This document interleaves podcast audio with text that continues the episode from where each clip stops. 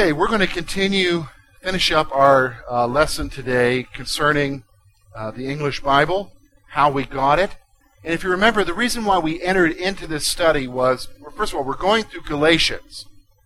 And the reason why we entered into this study was is Paul was dealing with, in his time, people who were saying that in order for you to be accepted by God, in order for you to be truly saved, to be accepted by Him, you had to meet certain standards. And for them back then, the Judaizers, it was, you know, you had to keep certain festivals and new moons, and you had to eat a certain way, and you had to be mostly circumcised if you were a male. Nothing has changed because even today there are those Christians who will say to you, in order for you to be accepted by God, you got to you got to dress a certain way, you got to come to church dressed a certain way, and you've got to carry a certain Bible. And specifically, in some of the more conservative groups, even in our circle of churches, the issue is, is that you carry a King James Bible.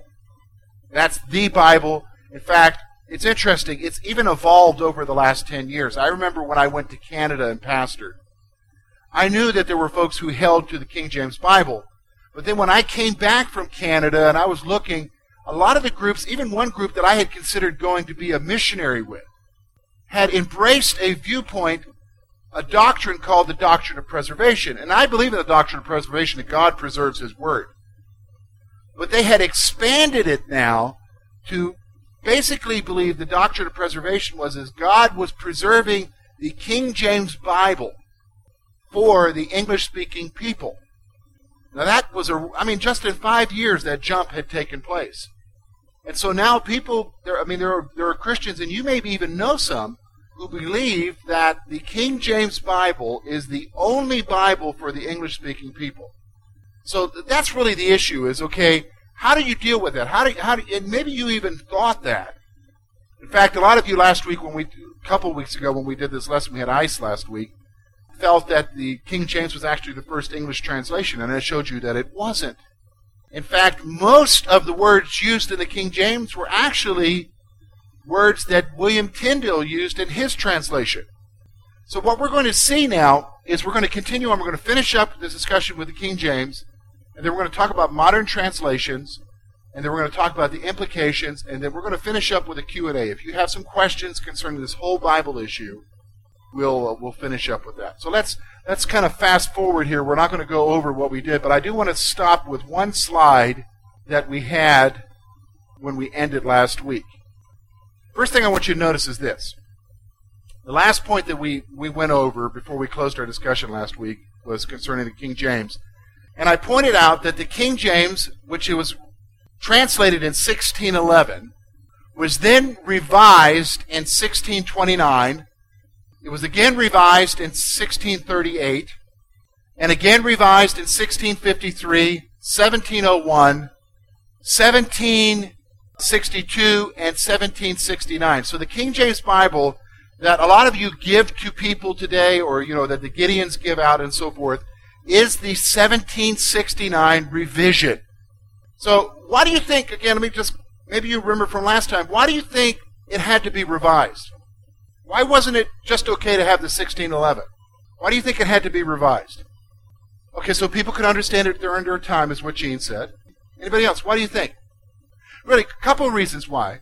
Number one, language changes. Language changes. And number two, more texts are found to help them to understand exactly what the text is saying. So, I'm going to show you right now three different verses Three, the same verse in three different versions. The first slide I'm going to show you is the 1611, and you can tell me if you can read it. The next verse I'm going to show you is the 1769 revision, and then I'm going to show you the New King James, which is the 1984 revision that we have in our pews. So I want you to notice the difference, and as I show you the difference, we'll talk about why it was changed. Here is the 1611. Can you read that? Kind of. Here's what you're going to notice here. First of all, the, the, the look at the use for V, they're using the letter what? U. Notice they're adding another E on the word we. Look under when it's dead in sins. notice we don't spell it that way anymore. We drop the, the extra N, the E, and notice now when they use the letter U, which letter are they using for U? The V.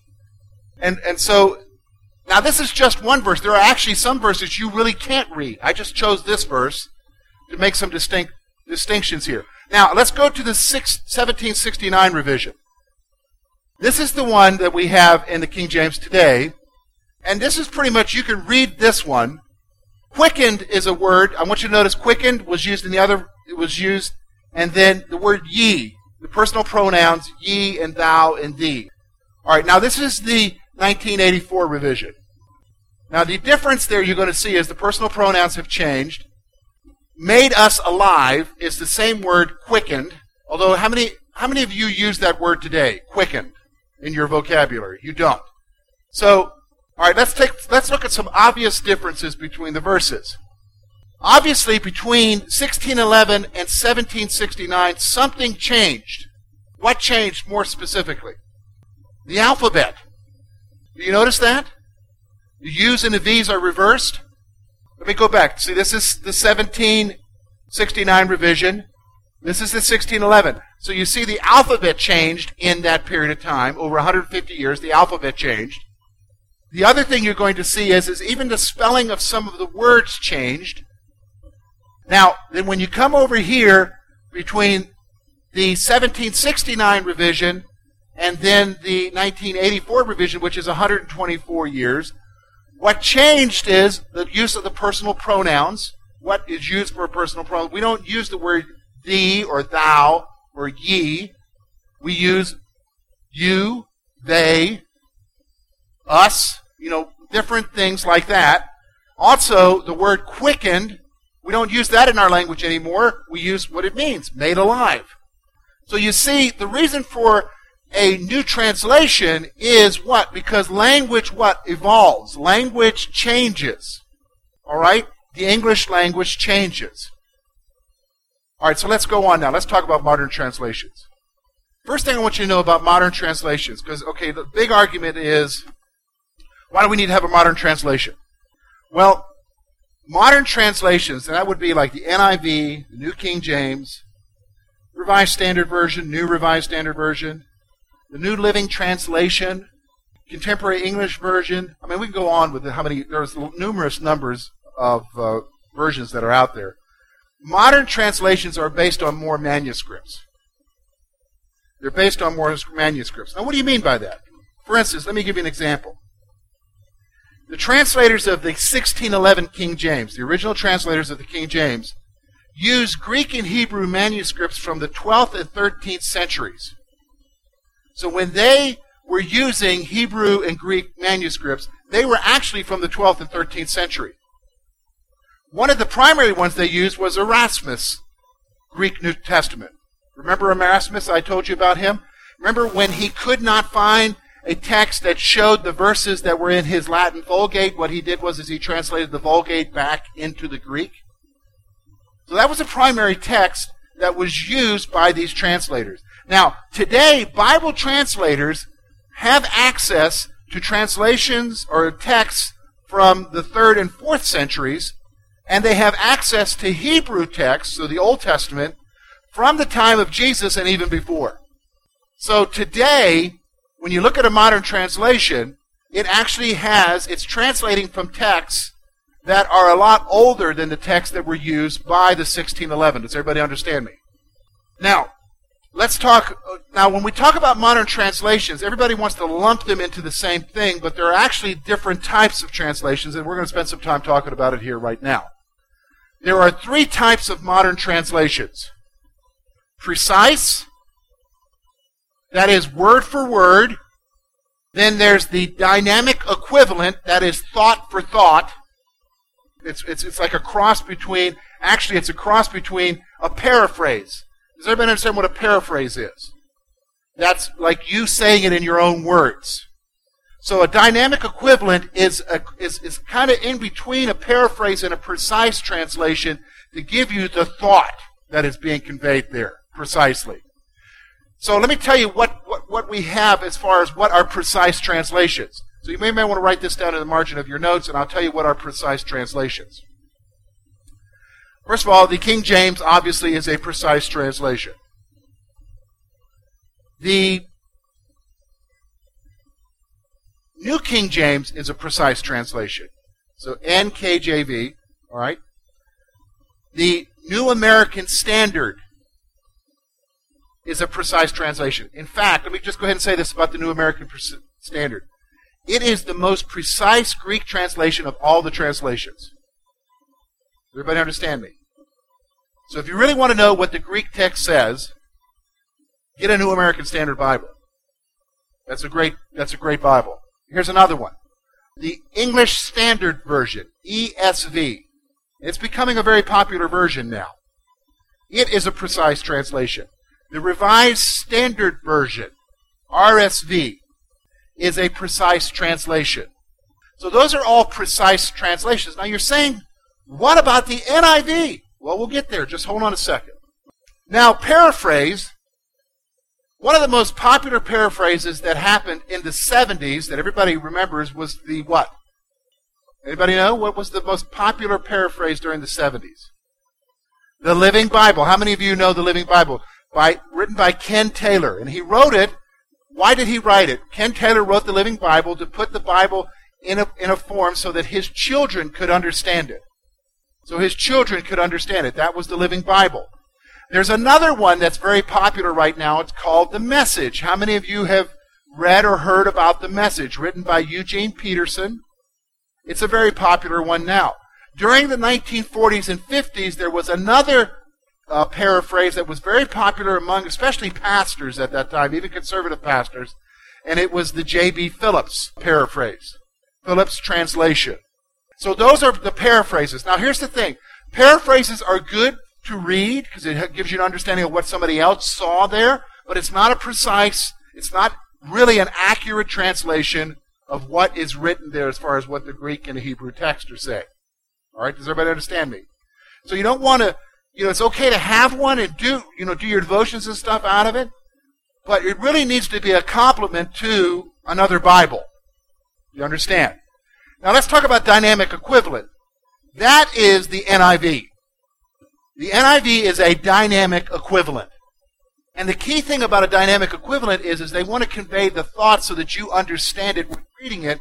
Because sometimes when you have word for word, it can be kind of wooden when you read it. It can be kind of hard to read. And so their, their point in making the NIV was so that you could read it without any hassles. But yet understand precisely what it's saying. Uh, the contemporary English version is another dynamic equivalent version. So you see the three versions. Everybody, er, three types of English Bibles today. Everybody see that? So you say, which one do we use? I think you're okay with any of the precise translations. Now, here at the church, we use the New King James. You'll see that in the pews. That's what I preach from. You know, you're okay with that. You're okay with an NIV. You're okay with a contemporary English version. You're okay with them. All right? Uh, I would say with the paraphrase, you know, you want to use that as a complement to another version. You understand? To help you to understand what, what the other version is saying. So we see that with modern translations. Now, let me just make this point about the New King James. The New King James is a revision of the 1769 edition of the King James. The New King James is the revision of the 1769 revision. And one of the primary things that they did is they wanted to continue in the tradition of the King James. They're majority text. And what they're doing is they're revising it. Why? They're updating the language, so the personal pronouns. Now, let me just stop for a moment. Here, let me just go ahead and tell you. One of the arguments that you'll hear people say about not using the New King James is, is because they're not being reverent anymore because they're not using thee and thou and ye, those pronouns. You're removing the reverence from the Bible. And you know what? When you talk about those pronouns, thee and thou, yeah, that sounds very reverent today, does it not? Now, here's the problem with that argument in 1769 and in 1611, those were not reverential terms. So if I say to Bruce, Ye, Bruce, are an Eagle fan, that's the same thing as me saying, You, Bruce, are an Eagles fan.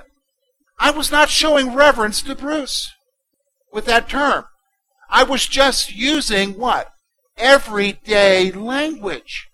What has happened, though, is in our church culture, the language of the King James has become reverential, and so we use that as an argument to say we shouldn't have modern translations. But let's get back. What's the purpose of translation? To get the Bible into the language of what? Everyday people. Everyday people. So this, the New King James is a revision of the 1768, 1769 revision. Now, here's what's going to happen. If the Lord tarries and he doesn't come back, another hundred years from now, is language going to change? Could it could the alphabet possibly change? Hey, you want to know the, one of the biggest things that's changing the alphabet right now? What is it? Texting. Because when you text the kids, do they put all the alphabet in there? No. Do you understand what I'm saying? Technology is going to again change how words are written and how they're seen.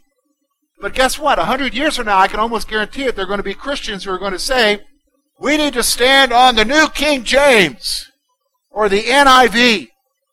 Why? Well, I'll give you the implication of that in a moment. But the point I want you to see is, is the issue is getting the Bible in, a, in the text, the Hebrew and Greek text, and even the Aramaic, into your hands so that you understand it right now. So let's talk about the implications. Here's the first one. KJV only, King James only people use similar arguments as those who argued for the Vulgate.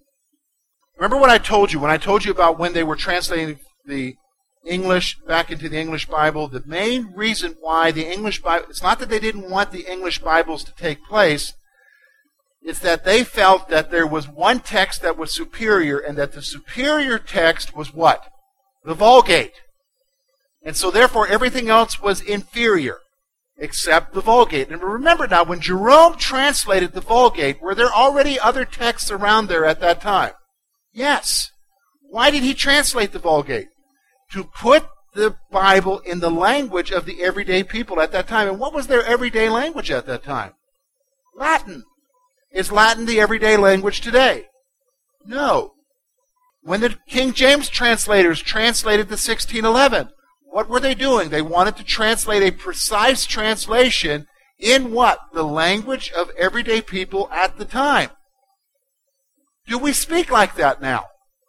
No. Has language changed? Yes. So the premise was always the same to get the Bible in the in the hands of people in the everyday language that they have. But here's the problem. The same arguments that were used to keep, say, to say that we shouldn't have an English translation, we should stick to the Vulgate, are the same arguments that people who say King James only today are using. They're the same arguments, aren't they? I mean, if you think about it, they are. Let's go on. Here's the reason why. There is a tendency to reject newer translations because of preferences, not because of what's right or what's wrong. It's more about preferences than it is about what's right or what's wrong. See, the issue comes down to what you prefer, not so much what's right. So, for instance, if you use the King James Bible, and that's the, oh, well, let me just stop. I won't pick on a King James person. I'll pick on me. This happens a lot. I use and study the New King James Bible a lot. So I know what the New King James says.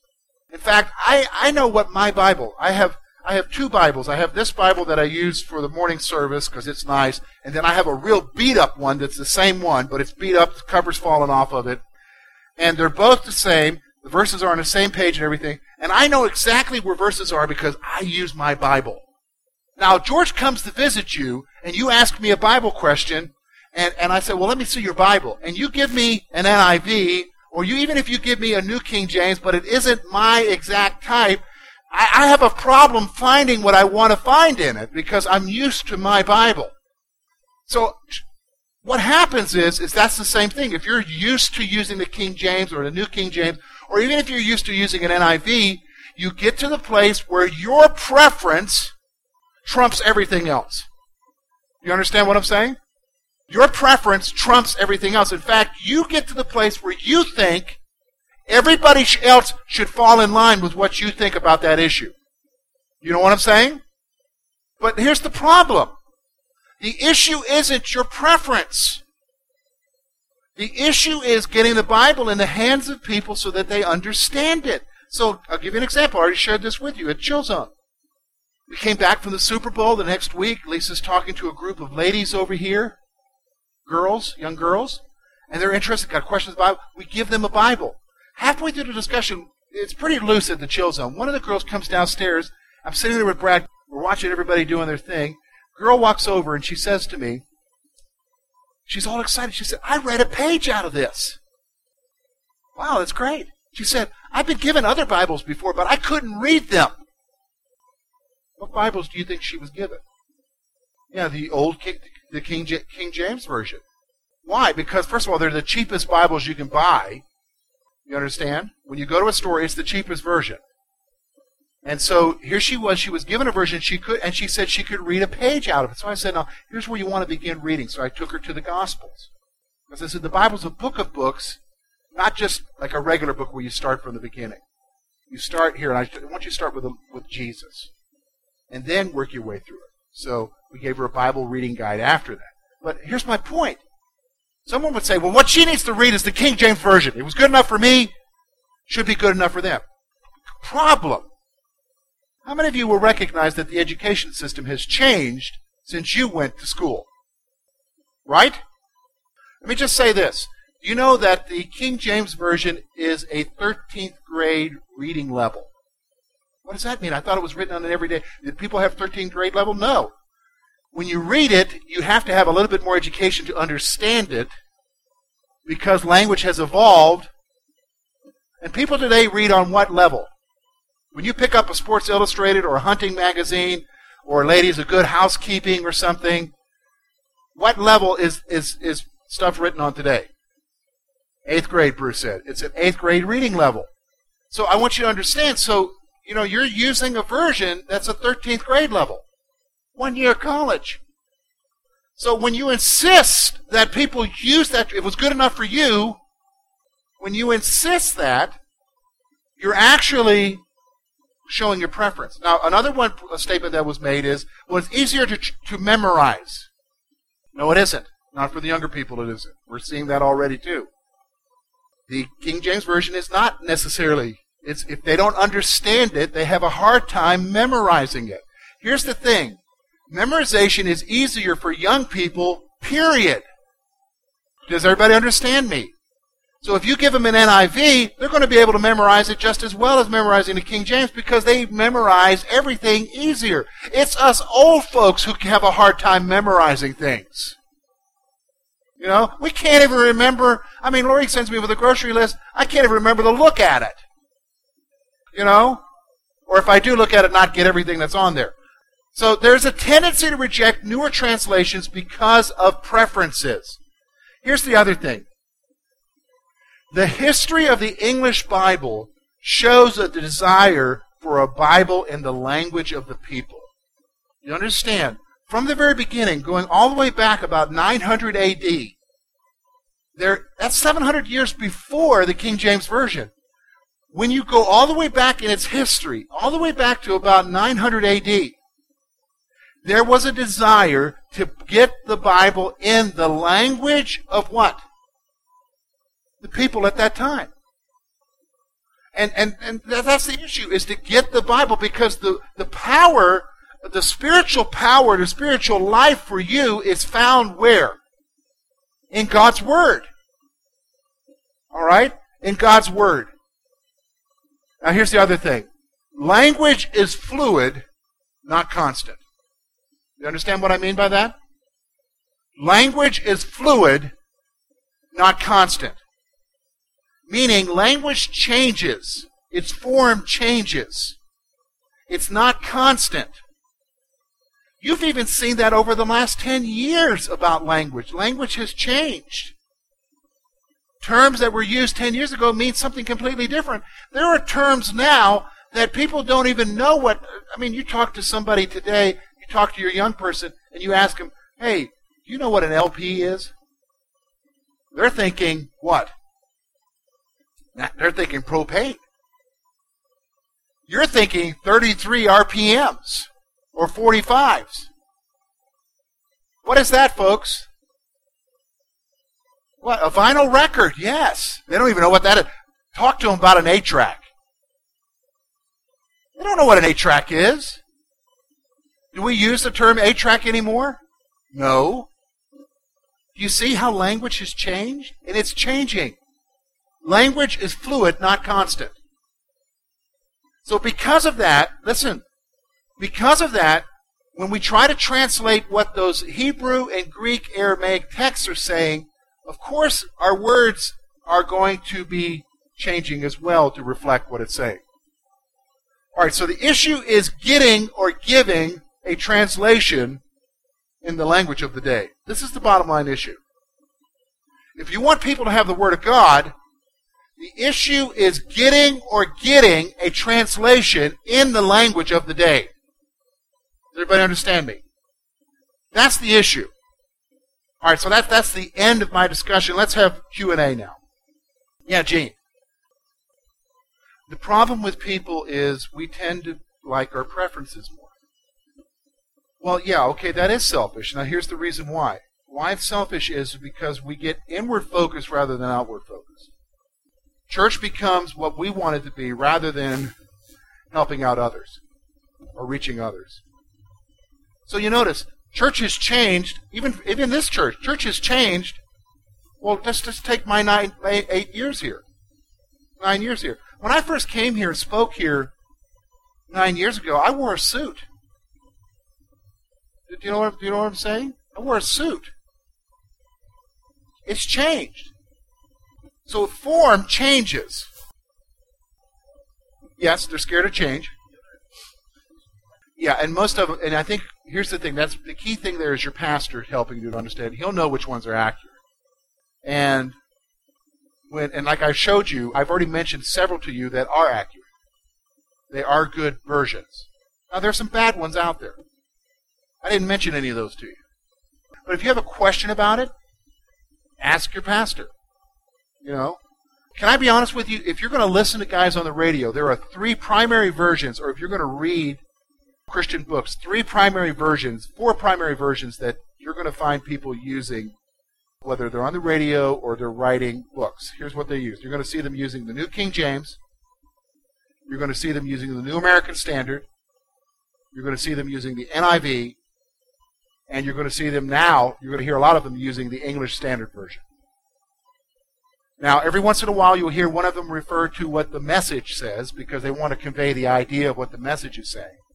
But they're going to be primarily those four versions. And you'll hear them say, I'm speaking. Let me share to you what the New King James says. Or let me share with you what the translators of the NIV say. And so you can, those four versions, you can, those are pro, the primary ones you're going to see today in popular Christianity as far as what's in the media. So you can stick with that. Very rarely will you hear a guy use the King James, and they usually use the King James to convey a word. Every once in a while, you'll hear somebody say what the King James says to, again, convey the idea of what the text is saying. So I don't think you need to, you know, a lot of you here, how many of you are using a King James? Okay, that's fine. How many of you are using a New King James? That's good. How many of you have an NIV? All right, that's good. How many of you have an English Standard Version? Okay, I'm not surprised by that. How many of you have a New American Standard? Okay, Lori and I do. Know, here's the point. I don't think that's going to be an issue with us because we're going to have one of those versions here, and everybody's going to understand what's going on. So, it's really, Gene. The issue comes down to it comes down to preferences. I actually think there's one thing, something more sinister, because I do think we believe that the power for salvation is through the Word, the communication of the Word of God. And I actually think it's actually maybe the enemy trying to enslave people to a version they can't read because he knows that the power is in what? God's Word. So when you try to keep people to a version that they can't read, and they're not going to read it, there's no power there for their life. God's not going to speak to them because God speaks to us through His what? His Word. So I actually think it's something deeper than that. I also know that there's another thing, and I shared this with you before. I got an independent Baptist publication one time. It's about probably, oh, probably seven years ago I got the publication. And in it, there was a Q&A section, and the person was asking the question of the writer, the editor of this publication, and the question was, is it okay to use other versions so that I can understand my King James Bible? And the guy was basically saying, no. That if you don't understand something in your King James Bible, you need to wait for your pastor to explain it from the pulpit, meaning in the sermon. And if he never gets to that verse, don't worry about it. Now, what's the issue there? Not just preference, it's something else, though. Who are you reliant upon for you to understand that word? Yeah, the pastor. It's, it's medieval Roman Catholicism again. It's going back to the Vulgate. So you think about the English people, they can't understand the Latin, but you got to ha- have somebody who's a scholar. Remember, remember the. In fact, here's the, it's the point I made. The church. This is back when Wycliffe did it. The church was concerned about the effect of Bible reading upon uneducated laity. It was best left for the eyes of educated clergy to understand. That was the viewpoint back in the 1300s. So you got the same viewpoint being expressed today by people saying that you need to stick with the King James, and if you don't understand it, don't worry about it. Just wait for what your pastor says about it. There's a problem with that because one of the things we believe as believers in this church is the what? The priesthood of believers. That every one of you is a what? A priest before God. You understand? And so therefore you have the ability to understand the scripture as the Holy Spirit shows it to you. So, Gene, so yeah, it's preference, but I also think there's a control issue there. And tradition falls in there, where traditions are more important than what's really right. Does that answer your question? Anybody else with a question? Yeah, Lori. Yes. And that's why you can find sometimes if you go to, I think Ollie's has this sometimes, you can find parallel Bibles. How many know what a parallel Bible is? A parallel Bible is where you have one version or three different versions on the same page together. So when you open it up, you open the Genesis, Genesis chapter 1, you'll have Genesis 1 in the King, New King James, Genesis 1 in the NIV, and Genesis in another translation. And you'll have them together so you can read it together so that you can grasp it as you're studying it and understanding. And that's a very useful tool. The Amplified is, the problem with the Amplified is, is that the, there is one problem with the Amplified. It is a, it is somebody's work to help, it's again, it's like a paraphrase. And but then some people grab a hold of that, and it's like the, the issue is is that you're always going to have people that are going to say that their version is the best version.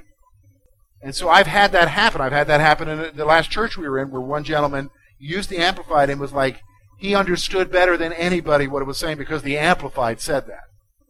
Well, there's a problem with that. It's just one man's work. Stick with the precise translations. If you want to know what it says, a precise translation will tell you. Not what somebody. So what the Amplified does is okay. So if we go back to our verse, let's go back to the New King James Version here. So the Amplified would look at that and say trespasses, and then the Amplified would go trespasses, and then it would say sins, offenses against God. And, and, it would explain out that word in it would give you it would add to it to explain out what that word is saying you know, th- that's a guy trying to explain a word, except he's putting it right in the text. That doesn't mean it's an accurate translation because the word may have a deeper meaning than what he's saying. You understand? So that, that's the point I'm making there. So they're, they're good. Anybody else with a question? We got room for one more question. Now, here's what I want to say to you as we end this lesson. you want to give somebody a Bible. Christians give people Bibles, especially young people Bibles. Let me just go ahead and say this to you. I'm going to recommend three versions to you. All right? I'm going to recommend that you either give them a New King James, an NIV, or an English Standard Version. And that's an NKJV, New King James, a ESV, which is the English Standard Version, or an NIV. I'm also going to recommend that you just don't give them a Bible with just a text. I would recommend that you get them a study Bible. So if you're going to give them a Bible, give them, but give them something there with notes so they understand what they're reading. So get them a study Bible. Because here's the thing: if you're going to make the investment to give them a Bible, make the investment. You understand? Go go the extra step and give them something that they can read and have some notes that they'll understand. Does everybody understand? Okay. All right, let's close our time of prayer and we'll get ready for the morning worship service.